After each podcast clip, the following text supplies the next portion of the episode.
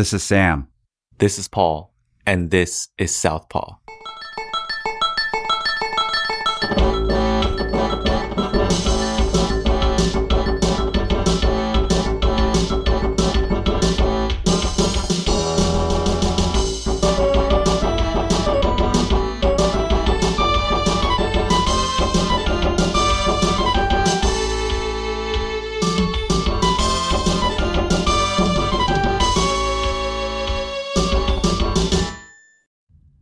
I heard we got some comrades this week. Yep, we do. We got some five star reviews on iTunes.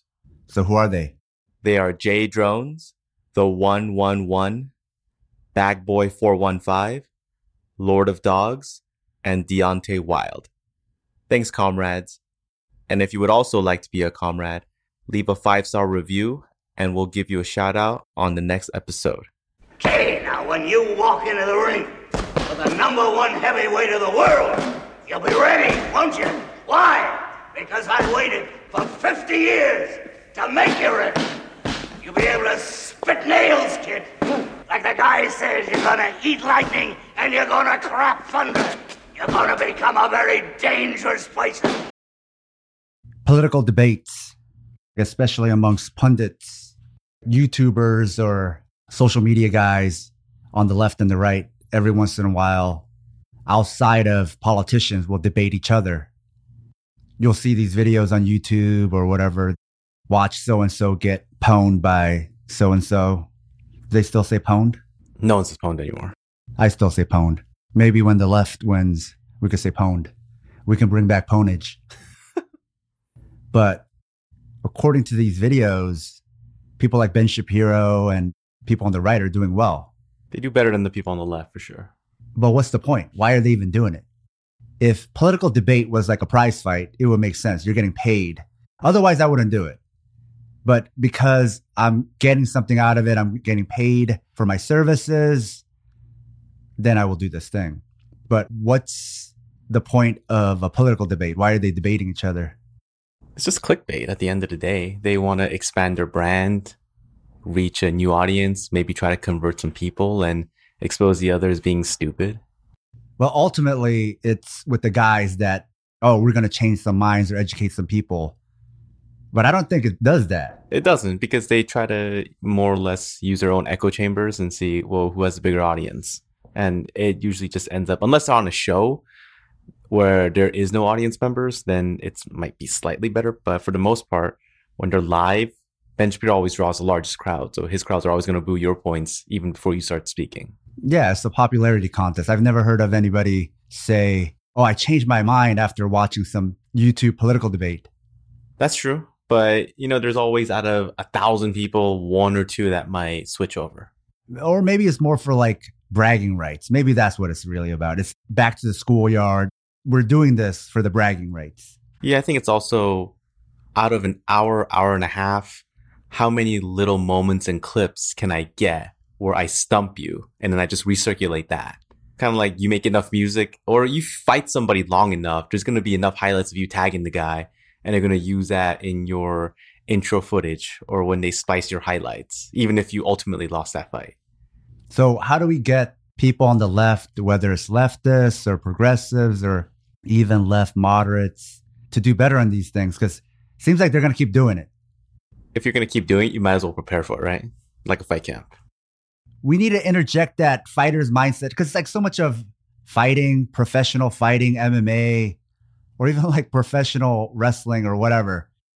As far as the culture war goes, it seems to be like people think it's right leaning, but there's a lot of people on the left who love all this stuff. They love professional fighting, they love UFC, they love boxing, they love WWE, New Japan Pro Wrestling, they love the anime. But maybe a lot of these people who go on these political debates, they've never watched Dragon Ball or they don't know how to properly prepare for like a UFC fight. I don't even know why you're going to do this, but if you're going to do this, then do it right and go into it like you would any contest, the same way you would for a fight.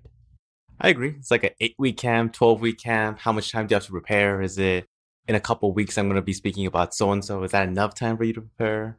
Yeah, because it starts out somebody called out somebody. Hey, Shapiro, I want your title. I'm coming after you. Okay, bring it on. And then they agree on the date. Now you know how much time you have to prepare. That's what a lot of these guys do. More people on the right, they're debating all the time, all these different people. So they're getting all these hours of practice, but people on the left don't have the same amount of practice. So they need to start taking this stuff more seriously, then, right? If they're going to do it at all. Well, I think on top of that, it also really behooves them. Fighters do it all the time where they watch footage of the opponents. It's out there, whether it's through past fights or through their training footage of what they're doing. And you can more or less see patterns and things that they always go back to or arguments that they make. And it's easy enough for you to pause it, write out your responses. And if they are going to bring it up again, at least you're prepared.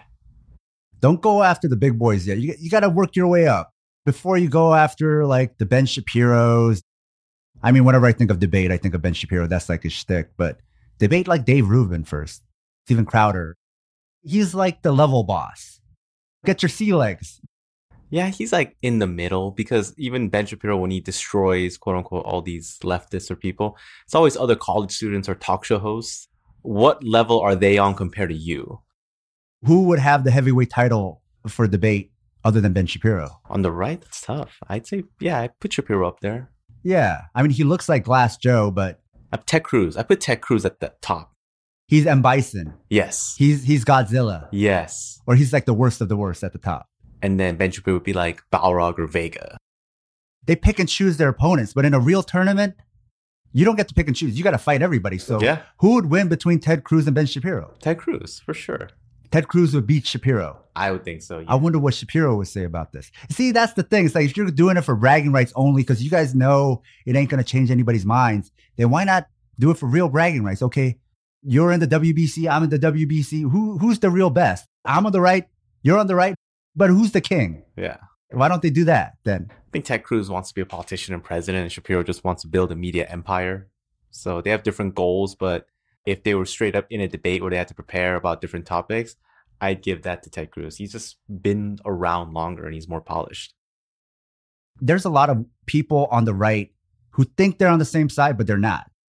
And maybe they're strange bedfellows because of money or whatever reason. But I don't think Ben Shapiro and like uh, Dave Rubin, even though they come out on stuff all the time, align ideologically. They could debate each other.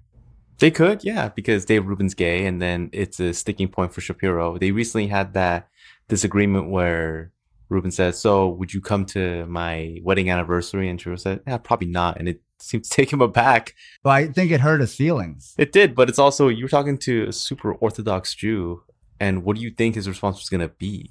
How can you be surprised at that? Yeah. Or like somebody from the alt right versus the Christian right. so weird. It's like what?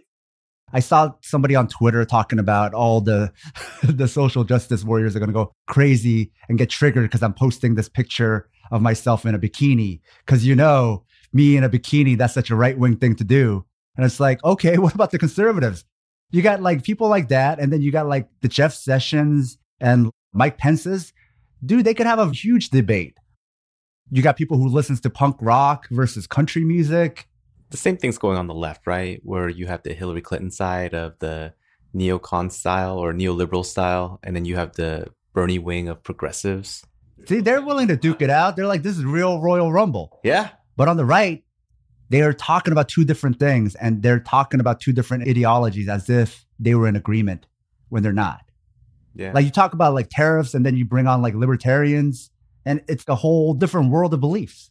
Well, I think at the end of the day, they see it as whatever they do is owning the libs. So they just have a common enemy. Oh More than anything. Owning the libs is Yeah. We got to own the libs. I'm okay with owning the libs. I'll own the libs too. Yeah. But for them, it's like an end goal, and whatever price they're willing to pay, whatever allies they need to coexist with, they're willing to pay that price.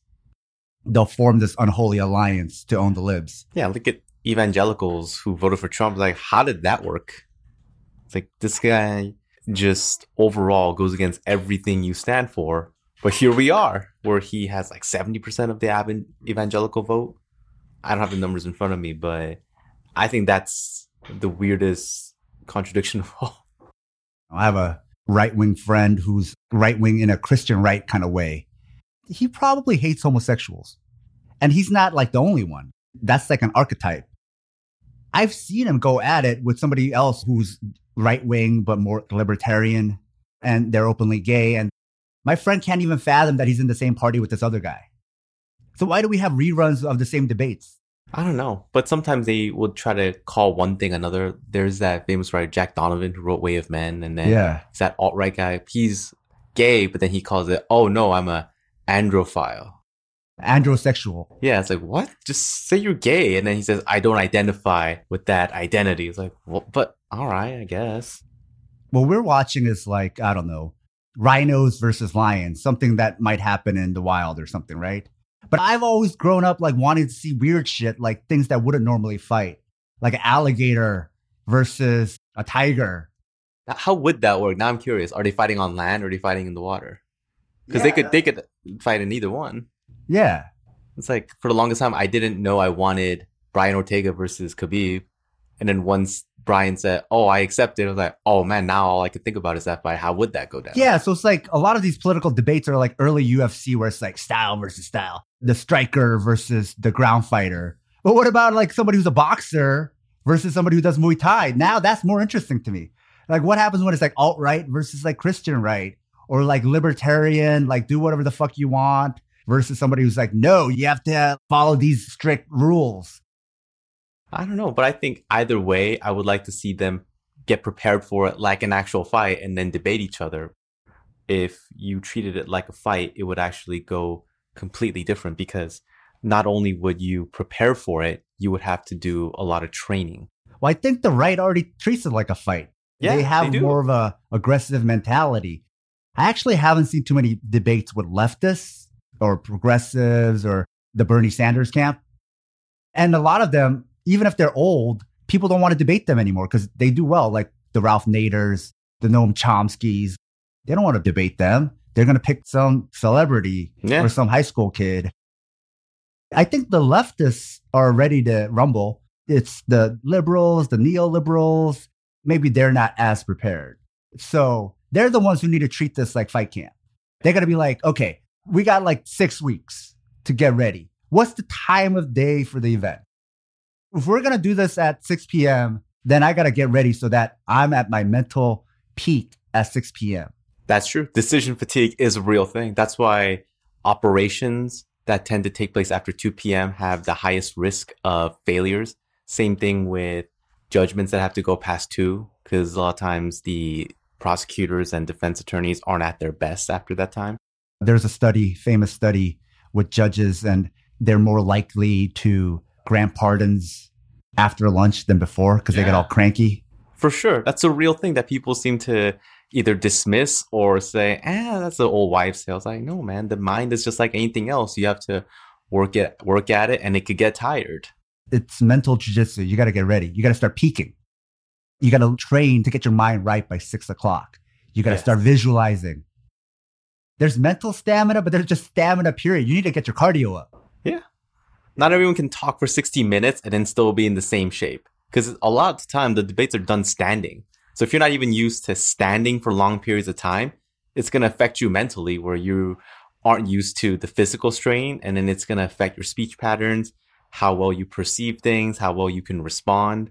So it comes eh. down to a lot of factors. If you got to put on your cryogel on your knees or you got to wear your knee pads to get ready, you got to take your supplements. Always. You got to have your posture strength. Maybe you got to lose some weight so you, you're in better condition. You want to be at your leanest and meanest. Yeah, because similar to that diet talk, it has to come down to, well, what are you eating? Because if you're eating a lot of sugar, especially throughout the day, and then you experience a mental crash, that's essentially a death sentence. Because if you're crashing when you need to be at your top, then there's no way you're going to be able to debate an opponent because it's a mental fight.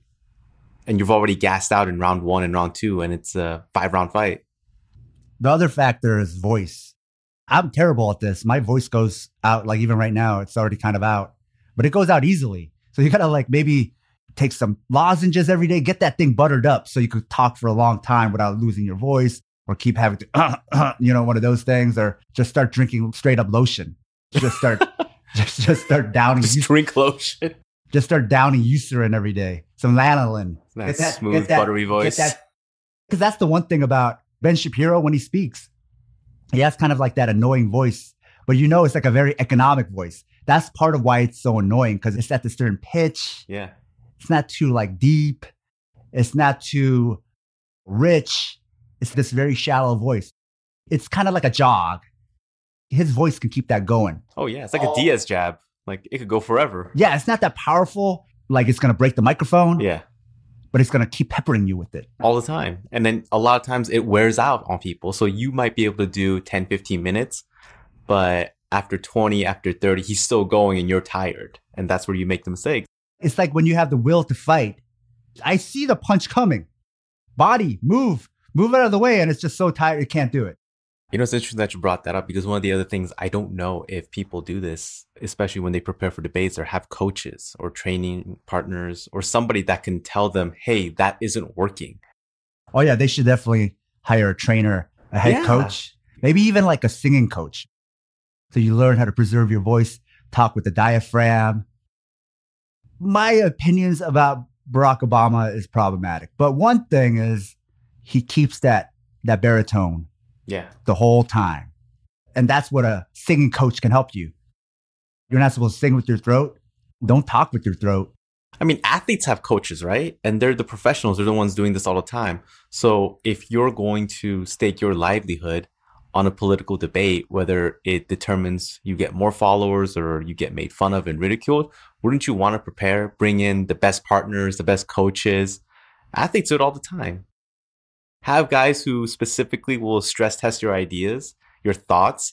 And if you get whooped in training, it doesn't matter. It's like, well, at least now I know what to do. But if you get whooped on the actual stage, then you look foolish. If you ever watched old school, uh, original Pink Panther movies, Inspector Clouseau used to hire that guy to jump and attack him at any time to keep his, his skills sharp. So he hired a ninja, hired a ninja to attack him randomly throughout the day at any time from anywhere to keep him sharp. But, but, but Hillary or Benghazi. And then you just got to be ready. Yeah, I remember Ben Henderson said he prepared for Nate Diaz that way. He had his training partner just cuss him out. So he would mentally be prepared so he wouldn't be thrown off his game like, what? Why would you, why would you say that? So when Nate Diaz obviously ended up doing it, it didn't phase him and he won that fight, unanimous decision.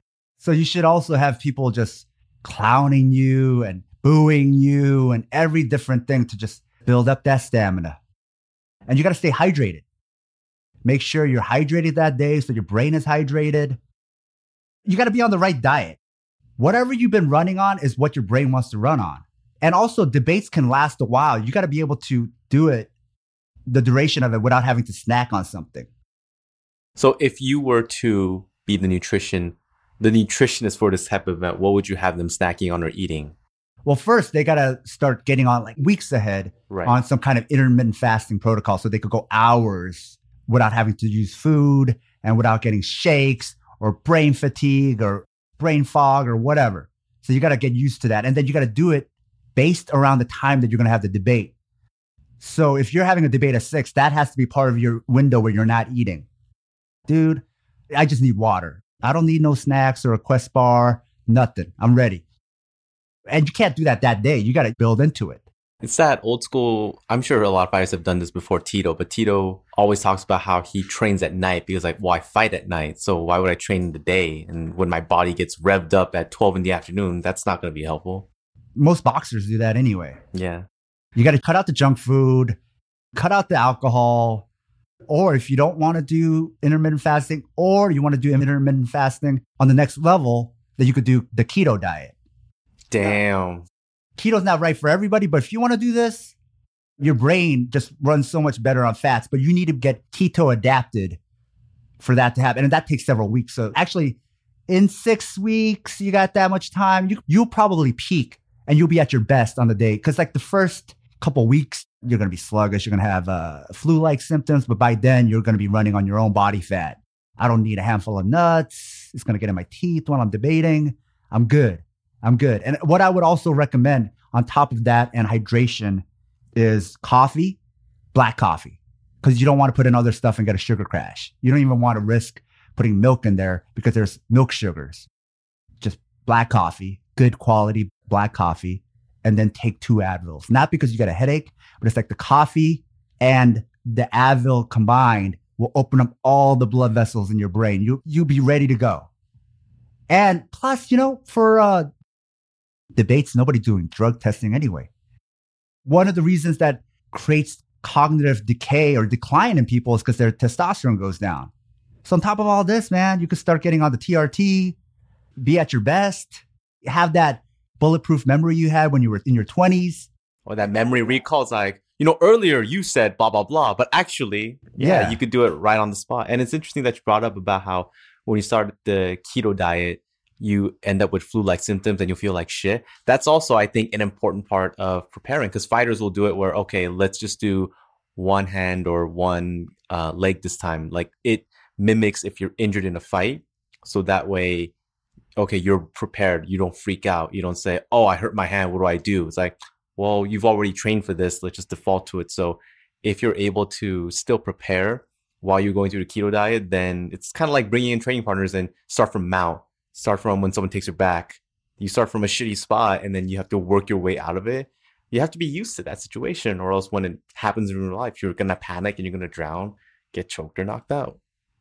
Because from day one of camp, you're already getting bombarded by, what about Hillary or Benghazi or you're a Benghazi or whatever, right? They start calling you a Benghazi. And you had to deal with that during your worst when you had the flu like symptoms. Yeah, And shit happens. So what if that day you have the flu? You're not at your best, but you're already used to it. You're ready.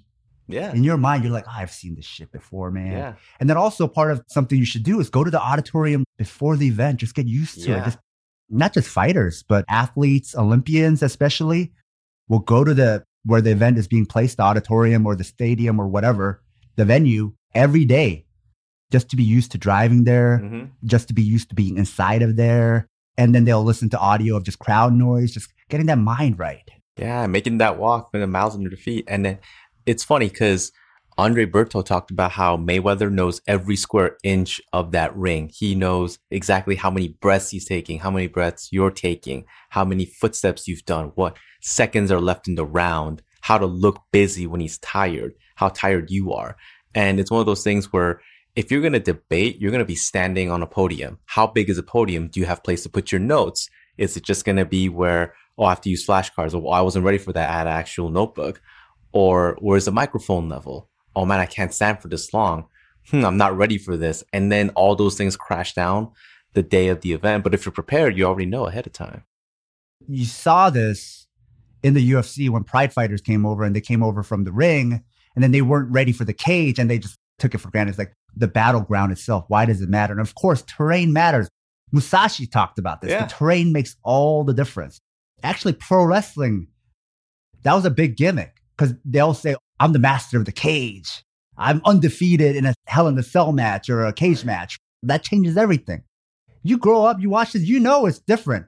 So debating with somebody like sitting at a bar is different from doing it on the stage. And people who've done it before, who've done it a lot, they're used to it. And if you've never done it before, you're gonna have like that first time jitters. It's like the octagon jitters.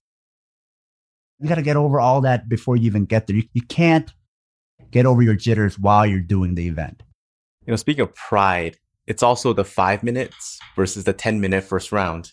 Because sometimes that would throw you off because if you're good at making your points, but it takes you time to build up, but it's your responses have to be in 90 seconds, you better make sure your responses are pared down for 90 seconds. You can't start on a point and then get to it and it's like you have 10 seconds left. It's like, oh, I'm nowhere near where I'm done. I'm on my second bullet point of four. Yeah. I think it also comes down to, like you mentioned about social media, how people are going to bombard you. That has to be another factor that you're ready for. Because if people are calling you names, talking all the shit, and you're not ready for it on not just the day of the event, but ahead of the time, then you're going to waste precious mental energy fighting trolls, fighting the other side's defendants and their proponents. And if it comes down to it, you have to be ready. And sometimes they might give you valuable information like, oh, here's so and so already wrecking someone like you. It was like, hey, thanks. I didn't know this. Now I already know what he's going to talk about. At least I could prepare. They're already giving you the illegal footage of like the other football team. They're giving it to you. They're giving it to you in the trolling. Yeah, you don't need to go Bill Belichick and be like, hey, so what's no, going on, they'll- guys? they'll give it to you Yeah. just to like to try to own you. They're gonna give it to you. It's like that Steven Crowder changed my mind. He doesn't really want to have his mind changed, but if you give him enough facts, why not use it in reverse? It's like, well, why is Ben right? and then they bombard you with here's this, here's that. Oh, here's him deconstruct owning- it. Yeah, and then it's like, okay, thanks. I already have all talking. It's not like he's gonna come up with something new and novel all of a sudden. One thing that can't be discounted is experience. So a lot of people coming into this, they're only used to arguing for like 20 minutes Oh yeah. with their friend or in a bar or whatever. Whereas this other person might actually have come from a speech and debate background or, you know, they're an attorney or whatever. So they're used to the length that you got to go all day, Yeah. right? And you're used to going 20 minutes. You're a sprinter, but now you got to run a marathon. Yeah. So you got to get those hours in. You got to get those reps in. A lot of fighters don't do this as often, although you see it with like the Tony Fergusons of the world, but it's more prevalent in the boxing world where you bring in sparring partners. You're not really part of a camp where, oh yeah, we all train together, we're teammates. Cause then after a while, you kind of get used to their rhythm, their style, what their habits are, what their strengths are. But if you bring in people just to stimulate your opponents, it's like, hey, I'm fighting a long, rangy southpaw that is very fleet footed and likes to take X amount of steps in one direction. It's easier for you to fly those people in and prepare for it as opposed to, okay, guys, who in our camp fits this criteria?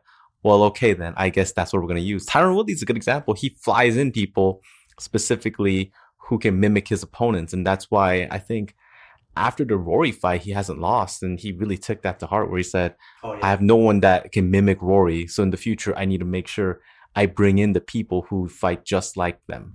Championship mindset, Yeah. fight IQ. Yeah. They, they need that fight IQ. even before he fought Robbie, he called his camp Champ Camp. Yeah. So it's like, oh, he's already mentally there. If you're gonna debate somebody on the right, they're gonna represent right wing capitalism. It's not gonna be hard to pay somebody then to come over who has a lot of strong right wing views. You don't need to do role play. They're not gonna be like, I'm so ideologically pure, I'm not gonna take your money. Yeah, money is money. They, they like money. yeah. Give them money, they're gonna come over and help you train. Yeah, I agree. One of the things you can't criticize the right is that they don't love money. They love money. Yeah, that's what Pay for you gotta pay sometimes you gotta pay for good sparring partners. I always, yeah, that is 100% true because if it's free, you will only attract a certain demographic of people that really want to help you. But just because they want to help you doesn't mean they're ultimately beneficial. Because they want you to win. Yeah. So they're gonna be holding back. Yeah. my big ultimate point though is just like a fight and part of fight IQ is what is the context? How do I win this thing? So this is where we get into game theory, strategy theory. This is where you bring in like Greg Jackson or some of these MMA head coach master strategists like a Matt Hume or a Firas Zahabi. A lot of people go into debates not even understanding clearly how you're supposed to win this thing. Right. Like, what are we my even debating? Yeah. Like, what's the goal here? Is it just like aggressive freestyle talking? I don't like you, you don't like me, and we're just gonna go like a rap battle or something? No, there has to be a clear context of how to win or lose and what this is about and how do I win, how do I gain advantages. So you have to use game theory, you have to understand the rules. Yes. Because I think Mayweather is, for my money, the best boxer we've seen. And when I say boxer, in the sense that in that squared ring, no one beats him. He knows the rules inside and out. He's not trying to knock you out. Yes. He's just trying to win. Yes. So For- don't try to like get one zinger and like, boom, I got you. Yeah. Because actually that's part of the problem is you're thinking, you're not thinking the long game. right? Yes. So how do I win this thing? Yeah. Because Ben goes in knowing that I need to destroy you. I need to leave you with no doubt that I won. Whereas the left might say, I'm going to try to convert people with my ideas. Like, that's not what the debate is for, unfortunately, especially in these formats that we have. Because fighting, just like anything else, is it seems pure, but there's also limits and times, right? It's like, well, how can it really be fighting if you're not allowing a knees to a down opponent or soccer kicks? So if you allow soccer kicks, we might have different champions. If you kept in headbutts, Mark Coleman might still be champion. Who knows? But rules changed a lot of things. If boxing allowed clinch work, Mayweather would either be better or other people who have been training that style longer might be able to deflect it. But like you said, if you know the terrain, you're better equipped moving forward. But if you're gonna be along type of like, well, it's the same, I just need to out talk the person, then you're woefully unprepared. just like a real fight, asking a fight to change the hearts and minds of all people or all Americans, you're asking too much of a fight. It's beyond its limits. And it's the same thing of a debate. You're asking too much of a debate. So don't even go there thinking that's the win. You've already set such a high bar that you're never going to accomplish that. And in fact, post Trump, what we've learned, the evidence is showing that when you give people facts or truths or whatever, it doesn't change anybody's minds. When you have try to have these civil conversations to debates, it doesn't change anything. If anything, what the evidence has shown is that they'll double down and go deeper into their beliefs. So already throw that out the window. You're not trying to win by changing hearts and minds. What you should be thinking about is what is the medium? It's like JFK when he beat Nixon. He Right. knew that it was going to be on TV, so he played to the TV. Well, now we're on the internet. So what people on the right are thinking about, I'm just going to say this because it'll play well in like a short clip. Yeah. So the left has to think like, I have to get to my meme bullet points. Yes. You got to say like these ponage kind of memeable moments. Not only that, but when you do just a clip and then they have that classic one where the sunglass and the cigar or the weed drops down, it says thug life. Mhm. There's not enough of that on the left. They always attribute it to guys on the right, like Ben Shapiro owns, destroys, Yeah. obliterates, Jordan Peterson destroys. And then it's always with people that are outmatched. So it's like, yeah, that looks fine, guys. But if you took, let's say, who's the UFC fighter that, like, say, Evan Dunham, great fighter, maybe in the top 15, top 10 at one point. But if he did nothing but spar amateurs, he would look like the world champ. But we all both know, no, that's not necessarily the case. He's good, but not great. And that's what the right has done very well. They are good at selecting opponents that they know Tomato they can cans. beat. Yeah. That's Jobbers. essentially what they're doing. It's like, oh, I could beat this guy. Yeah. It's like, I could beat this dude. when you do watch these things also i'm like man give me something like a memeable moment like some kind of thing put that as a caption some pose you made there's nothing No. nothing No. you got to play to the medium give the young the young left something to work with that they could post on reddit Yeah, not just Reddit, but like I said about the social media game, that's just an entire animal in itself. That might be something you have to outsource to somebody who's better than you at it. It's like, hey, because if you're a fighter, you can only worry about so many things that you have to give duties to other people an agent, a manager, a nutritionist, strength and conditioning, head coach, grappling coach, striking coach. It'll be the same thing. Like, I can't manage social media and practice for debate or practice political points and I also can't figure out where I'm stalling. So I need somebody to point out certain things to me. So you keep coming back to this point. I was like, what if someone challenges you on that? Can you provide an answer right away? Or are you just going to say, oh, just Google it? Because that's not going to be a good enough response. You're going to have to be able to cite studies. they always hire these like social media managers or some shit like that, right? The last several years, the left has been all about like glamorizing and falling in love with billionaires and CEOs, and they become the new heroes. So, you know, they're taking advice from TED Talks and bullshit and NPR. They're like, oh, we all need social media managers and stuff like that. No, you know what you need? You need a chief memetic warfare manager. That's true. Bernie So- does that really well. You need somebody who can win the memetic warfare, just owns on the memes. Yeah. Right. Because I didn't know this, but Bernie hired the guy who worked for NowThis. Okay. And he runs all the Bernie Sanders Facebook and like social media campaign. Oh, there you so go. when he takes clips from when Jim Carrey was on Bill Maher and he talked about universal healthcare, immediately within the day, he took that clip, pieced it together, put it out there. And then now he's the one who's associated with universal healthcare and Jim Carrey. And then he's on it. Whereas a lot of these other candidates, like, oh, that's great. I agree. It's like, I don't know. Outside of you saying it at some point, I don't have anything that I could trace back and share with my friends. Like, did you know? yeah, yeah. Andrew- give us something shareable, man. yeah, it's like, did you know Andrew Gillum said that? Where? Oh, he just said it on the radio. You listen to the radio? I haven't listened to the radio since I got Spotify Premium. So I have no idea what's going on nowadays. We got to take back the memes of production. We're like relying too much on old media. We're focused more on winning Emmys than we're on winning hearts and minds anymore. yeah, but then it always comes down to it. What's the new medium that everyone is using? Because I have younger siblings, they're not watching the news on TV. It's either come through them through Snapchat, Instagram, Reddit, sometimes Facebook. Even Facebook is kind of for the older crowd because they're like, oh, mom and dad are on it? Fuck it, this is no cool. Yeah, exactly. So you have to go where the youth are. And that's one thing Bernie's been able to do very well. Not even go where the youth are. Forget the youth. I mean, they're part of it, but it's more like you got to go where the culture is. Yeah, I agree. And the culture is no longer around just the TV yeah. or the movies. And also, that's just entertainment. You got to like actually say what you're trying to say and don't have it left up for interpretation. That's the good thing about new media like this is you just say the damn thing instead of like trying to put it into some tearjerker moment in some Academy Award winning movie. Well, not only that, but I think the more money you take from a bigger power, it limits what you can and can't say. But if you just take donations or individual contributions, you can say what the fuck you want. And if the people don't like it, they just stop paying for it. But if you had a big donor who cuts you a check, then you have to run these rules by them. Like, oh, what, what do you want me to talk about? Or what's off limits? Oh, okay, I'll just avoid it.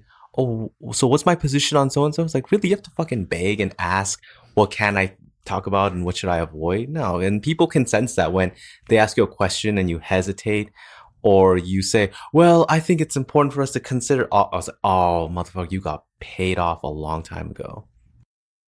People keep wanting to rerun for office if we're talking about politicians. Yeah. You can totally like just take the money and then like, fuck you. I'm going to just take your money, but I'm not going to do any of the things that you wanted me to do. But you got to do it because you want their money again the next time around. So part of this is like being a career politician, you know? Yeah. But then that's not the whole thing either because presidents in their second term, they can't run again and they'll still like keep up all the promises they made when they took campaign contributions. So it must be also they're thinking about life afterwards or, yeah, I don't know. Or maybe the other, the people who give you money also have dirt on you or they create some kind of situation when you take the money if revealed it's going to make you look bad. So they're like, so you still have to follow it. Who knows? Who knows what's going on? Look at Trump because he, I don't know if he took money while he ran for his presidency, but because he was independently wealthy, he could say whatever he wanted. No debate was off top and he could switch mid debate and no one called him out. So he would take a policy position. Then in the next question or two, he would be like, nah, that's not what we have to do. We have to do this. And then no one was like, wait, what? But you just said so and so. So Ted Cruz, who I still put above Ben Shapiro, lost to Donald Trump in a debate because he wasn't ready for that. He wasn't ready for that style of attack. Taking money when you're a politician is just nothing good can come from it. No. I mean, well, I guess some good stuff is you have money for your campaign, but it comes with too many questionable things. Your motives will always be questioned. You yourself might have to compromise yourself to take the money. And also, you do have to live up to promises. You know, it's not like some utopian Pollyanna world where you take that money and that's it. No, it always comes with strings attached. Yeah, because somebody paid for your campaign, somebody put up all those ads, somebody put in the posters and volunteers for your campaign. So it's like, hey man, that bill comes due at some point and you need to pay up. Actually, speaking of taking money, a lot of the new media pundits, besides just making money on Patreon and advertising, they also get paid by like private donors who have like yeah. certain political agendas that they want them to talk about. Yeah, the Koch brothers, the Walton family, they know what they're doing. They're actually more media savvy than a lot of the liberal ones. There ain't gonna be no big corporation want to give like some leftist socialist money to. Yeah. Hey, here's some money to talk shit about me. Yeah. That's one thing you can't accuse them of. So it's not like they're gonna get money. But on the other side, there's plenty of companies and foundations and think tanks that'll want to give you money so that you stay on certain topics. Yes. I think it's also why fi- it's hard to get fighters to unionize because there's always going to be somebody that are willing to do the stuff you don't want to. It's like, okay, I'll I'll do it. Like I'll I'll fight for that much. The other guy wouldn't, I'll take it. So it always comes down to people with political beliefs because Ben Shapiro is getting paid to talk about all this stuff. He has not just sponsors, but people who fund his program. That studio doesn't come cheap. His publication, the Daily Wire, is funded not by subscribers, but by a company that has a vested interest. But if that dries up, I don't know if he would still stay politically within the same party or if he'll just go wherever it seems that he could drive the most viewership and get people to pay. One thing we know about Ben is that he's very religious, right? So would he, if it wasn't for like sponsors who were like, oh, we want to hook you up with this guy or that guy, do some stuff together, like, would he, based on his religious views, and his conservative views want to do stuff with somebody like a Dave Rubin? Or would he want to be on like Joe Rogan and be part of that table when Joe Rogan used to do all those commercials for the for the fleshlight? They're getting money from sponsors that don't want you to know about it, right? like those foundations and and those think tanks or those private donors who are like, we want you to push this agenda. We want this out in the culture. We want you to be our cultural warrior. So we want you to do stuff with these guys to spread the message. Yeah. And I think that's very compelling. You're giving me money. And also maybe those sponsors are like, I'm also giving this guy money. So we want you guys to do. It becomes like a stable. I'm like Ric Flair and like I'm part of, it's like I'm the four horsemen. And so, you know, you're under me, but this other guy's under me. So you guys have to come together and you gotta you gotta be part of the horsemen, you know? Yeah. That that's insulting to Ric Flair. Bobby Heenan. Bobby Hmm. Heenan, like when he had the Heenan family, that's actually better. Like people who normally were natural enemies, then he was bringing together like Andre the Giant and like King Kong Bundy, this guy and that guy together all into the same stable, million dollar man. Bobby Heenan and Million Dollar Man, they represented that 80s corporate money, that Reagan era corporate money. It actually is kind of a good one for one analogy where it's still these like rich old dudes with a lot of money. It's like, I want, I want you to pair up your tag team partner now is the big boss man. I know normally you wouldn't partner up with them, but we got to do it for the Heenan family, for the million dollar team. Would that be similar to what Vince McMahon did back in the day with the corporation, where he had wrestlers under his stable because he just had to get protection under him? Yeah, they always thought that was like a, such a unique thing of what they call the attitude era of pro wrestling, but that was already done. Like Bobby Heenan and Million Dollar Man already did that. Yeah. So I was wondering, it's like I've seen this somewhere before. I can't quite put my finger on it. The difference was that before they were pretending to be rich guys, Yeah. whereas Vince McMahon really was the rich man. Yeah. And that already like was already showing. People were sick of their rich billionaire bosses. Mhm. The biggest ratings were like when Stone Cold was flipping off his boss and like Yes. fighting his own boss. That was like everybody's fantasy, right? So there was already this like populist rage going against the rich elite. And then the liberals completely dropped the ball. And it became somehow the rich billionaires became the defenders of the working class. They're like, okay, you don't want it, I'll take it. And so now, instead of people cheering for Vince McMahon getting Stone Cold stunned, Yeah. Donald Trump, who's kind of like a one for one thing of who Vince McMahon was, became the leader of the working class or of the pro wrestling locker room. It could only happen because he dropped the ball. It seems like at least the Democrats of today are closer in line to professional losers. It's like, how else can you gain so much momentum and then still manage to fuck it up? It's like you have to work hard at not succeeding. Because if things are handed to you and then you still manage to lose, it's like that takes skill. Because most people would st- accidentally stumble into success. But if all these things were volleyed up to you, it's like a layup and then you still fucked up. It's like, okay, you must have practiced at losing. Some people even like fail up, but the Democrats are like used to succeeding down. They get all these advantages. Yeah. They're almost like uh, the team the Bad News Bears beat, you know, in the old school movie. It's like, oh, you had everything, and then you just blow it. Don't do that. I don't know what else to say because, oh man, it looks like everything's on the rise. Things are on the come up. And then within, it's like if somebody went overseas for a year or two and then they came back, like, what the fuck happened? Who's president? No, no, no, I can't. No, that's not true. Him? All right, then what about what? You could ban countries now? So it's one of those things where how did you lose everything? Even at this point, human decency. Well, I see a lot of articles online where people are talking about don't let the right co-op this or take that or blah blah blah. And it's like they're not taking anything. It's not like they took it from you. Yeah. You no longer were interested in that movie, or you no longer were interested in that genre of music. You no longer were in- interested in the Renaissance Fair. So it's not like they took it from your fucking cold, dead hands. You just like left. You're like, no, I'm going to Hollywood. Yeah. Fuck all this other shit. They just came along. Oh, nobody, you guys don't want it? I'll take it. It's like uh, in the cafeteria. That's a day they're giving you chicken fried steak Yeah. and you don't like chicken fried steak, but I like chicken fried steak. So it's like, okay, oh, you don't want this? You don't want this steak? If you don't want it, I'll take it. That's kind of like what happened. I didn't steal it from you. You didn't want it. You're like, no, no, Sam, I'm moving on. I'm, I'm going to prime rib now.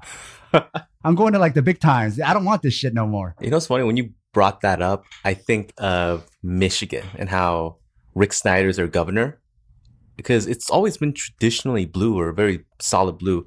And then they just decided, well, let's just let a businessman run it. Was there no real good Democratic or liberal candidate up for it? And then Rick Snyder just saw an opportunity. Like, well, I used to run a company, it's Gateway Computers running a state. How much different can it be? And then you saw with the way he especially handled the Flint water crisis. It's like, so this is kind of what happens when you let a businessman run everything. Everything just kind of goes down to, well, how can we save the most money? As opposed to, well, how can we serve people? Because that's ultimately what a business does. It's to make money and bring profits to shareholders. Whereas government fundamentally is we have to serve the people and do what's in their best interest. So I don't think it works. You know what makes a good heel?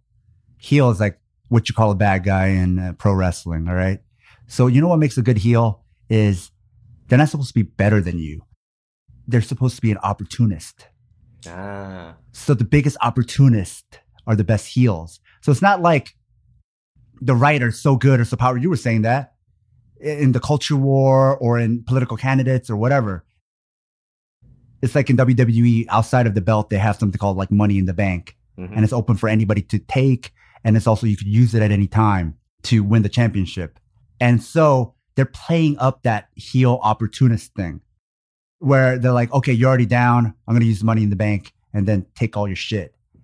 And I think that's kind of like what's going on where we're not good opportunists. We're not That's like true. looking for these opportunities. It's like we're just abandoning opportunities and it's they're just like, well, I'll take it then. I'm a good opportunist. You know, it's interesting that you brought that up because if you look at pro wrestlers, the most memorable ones are always the heels. They call Ric Flair the nature boy, but oh, he's he also was a big opportunist. yeah, the dirtiest player in the game. And there's also Roddy Piper. The same shit happens in MMA or jiu-jitsu actually. There's certain guys, they're not like super good, but they're good opportunists. So if you just leave your hand out there, they'll fucking take that armbar. You know what I mean? Yeah. But they're not like a Demian Maia or like a really good technician where they're inch their way and then they just take what they want. They're just like if you're just sloppy and you don't think about it, you're not dotting your I's and crossing your T's, boom, they'll take it if you give it to them. Mhm. And I think that's a lot of what the right is doing well is every time you fuck up, we'll take it. We'll take that opportunity. So it's not even more like what they're doing right. It's more like what are all the things the left is doing wrong? So I'm curious, what do you think the left will lose next? Or what have they dropped the ball on that the right will just pick up?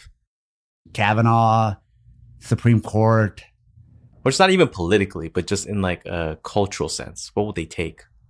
I mean, there isn't much more to take. They took everything. So maybe it has to be now when it was like the corporation took over and the Degeneration X were the good guys. yeah, there we go. And they had to start taking things back will one by one. progressives be the DX? Yeah, I think progressives would be like Degeneration X. Progressives, leftists, like more that. Yeah. So they weren't like the typical faces, the typical baby face of like the super goody goody two shoes who's actually just a weakling. You know, those would be like the liberals or the neoliberals who are like in bed with corporations and Yeah. the corporate Democrats. And then you got the DX who like, fuck all that shit. I'm going to do what I feel like. I'm going to do what I think is right. I don't follow any other rule than my own conscience. Yeah, I think that's a good analogy. But ultimately, these guys are celebrity tomato can crushers. They'll never debate anyone smart. And whenever they do get challenged by someone smart, they always back out. So, to explain what a tomato can is, that's a term from fighting. Sometimes you hear it in uh, pro wrestling too. What are tomato cans? Basically, they're what you kick down the street, right? So, tomato cans in fighting are just these people who are really easy to beat that you just use to pad up your record. So, in the world of political debate, sounds like Paul is affirming that the celebrities are the tomato cans. Yeah, because celebrities don't have to do any in depth policy research. They don't look at facts and figures as deeply as, let's say, an economist or another professor would. So it's easy to beat them. They're actors. They're just dumb. Yeah, for lack of a better word. they're dumb. You look at Kanye, you know, they don't read. So can you imagine having to debate people on that level all the time? You'd look amazing. You'd look like a genius. You're just styling on them. It's like when you're sparring somebody who sucks, you know, it just looks like you're really good. Yeah, if you beat a bunch of nobodies or people who have no awareness of what they should be doing, you end up looking like that guy, Charlie Zelenoff. Who's that? Charlie Zelenoff is a guy who got infamous off of challenging people to fights randomly at 24 Fitness. He's mentally ill for sure, but he'll give people gloves. He uses a glove tap as consent, and then he just wails on them. It went okay until he actually pissed off Deontay Wilder by insulting his daughter, and Deontay Wilder damn near killed him. it's probably like people who thought Ronda Rousey had really good striking because they would watch her do pad work. So fighting a tomato can is equivalent to pad work. You look amazing on the mitts, but all of a sudden you go against somebody really good like Holly Holm or Amanda Nunes, and then you realize, oh crap, this person is a master of punching mitts, but not at actually boxing or kickboxing. Or better yet, because of the viral video era, it's more like breaking boards where it looks cool, it's fast, it makes for a cool little video, but it doesn't mean anything. And you know what they say about boards?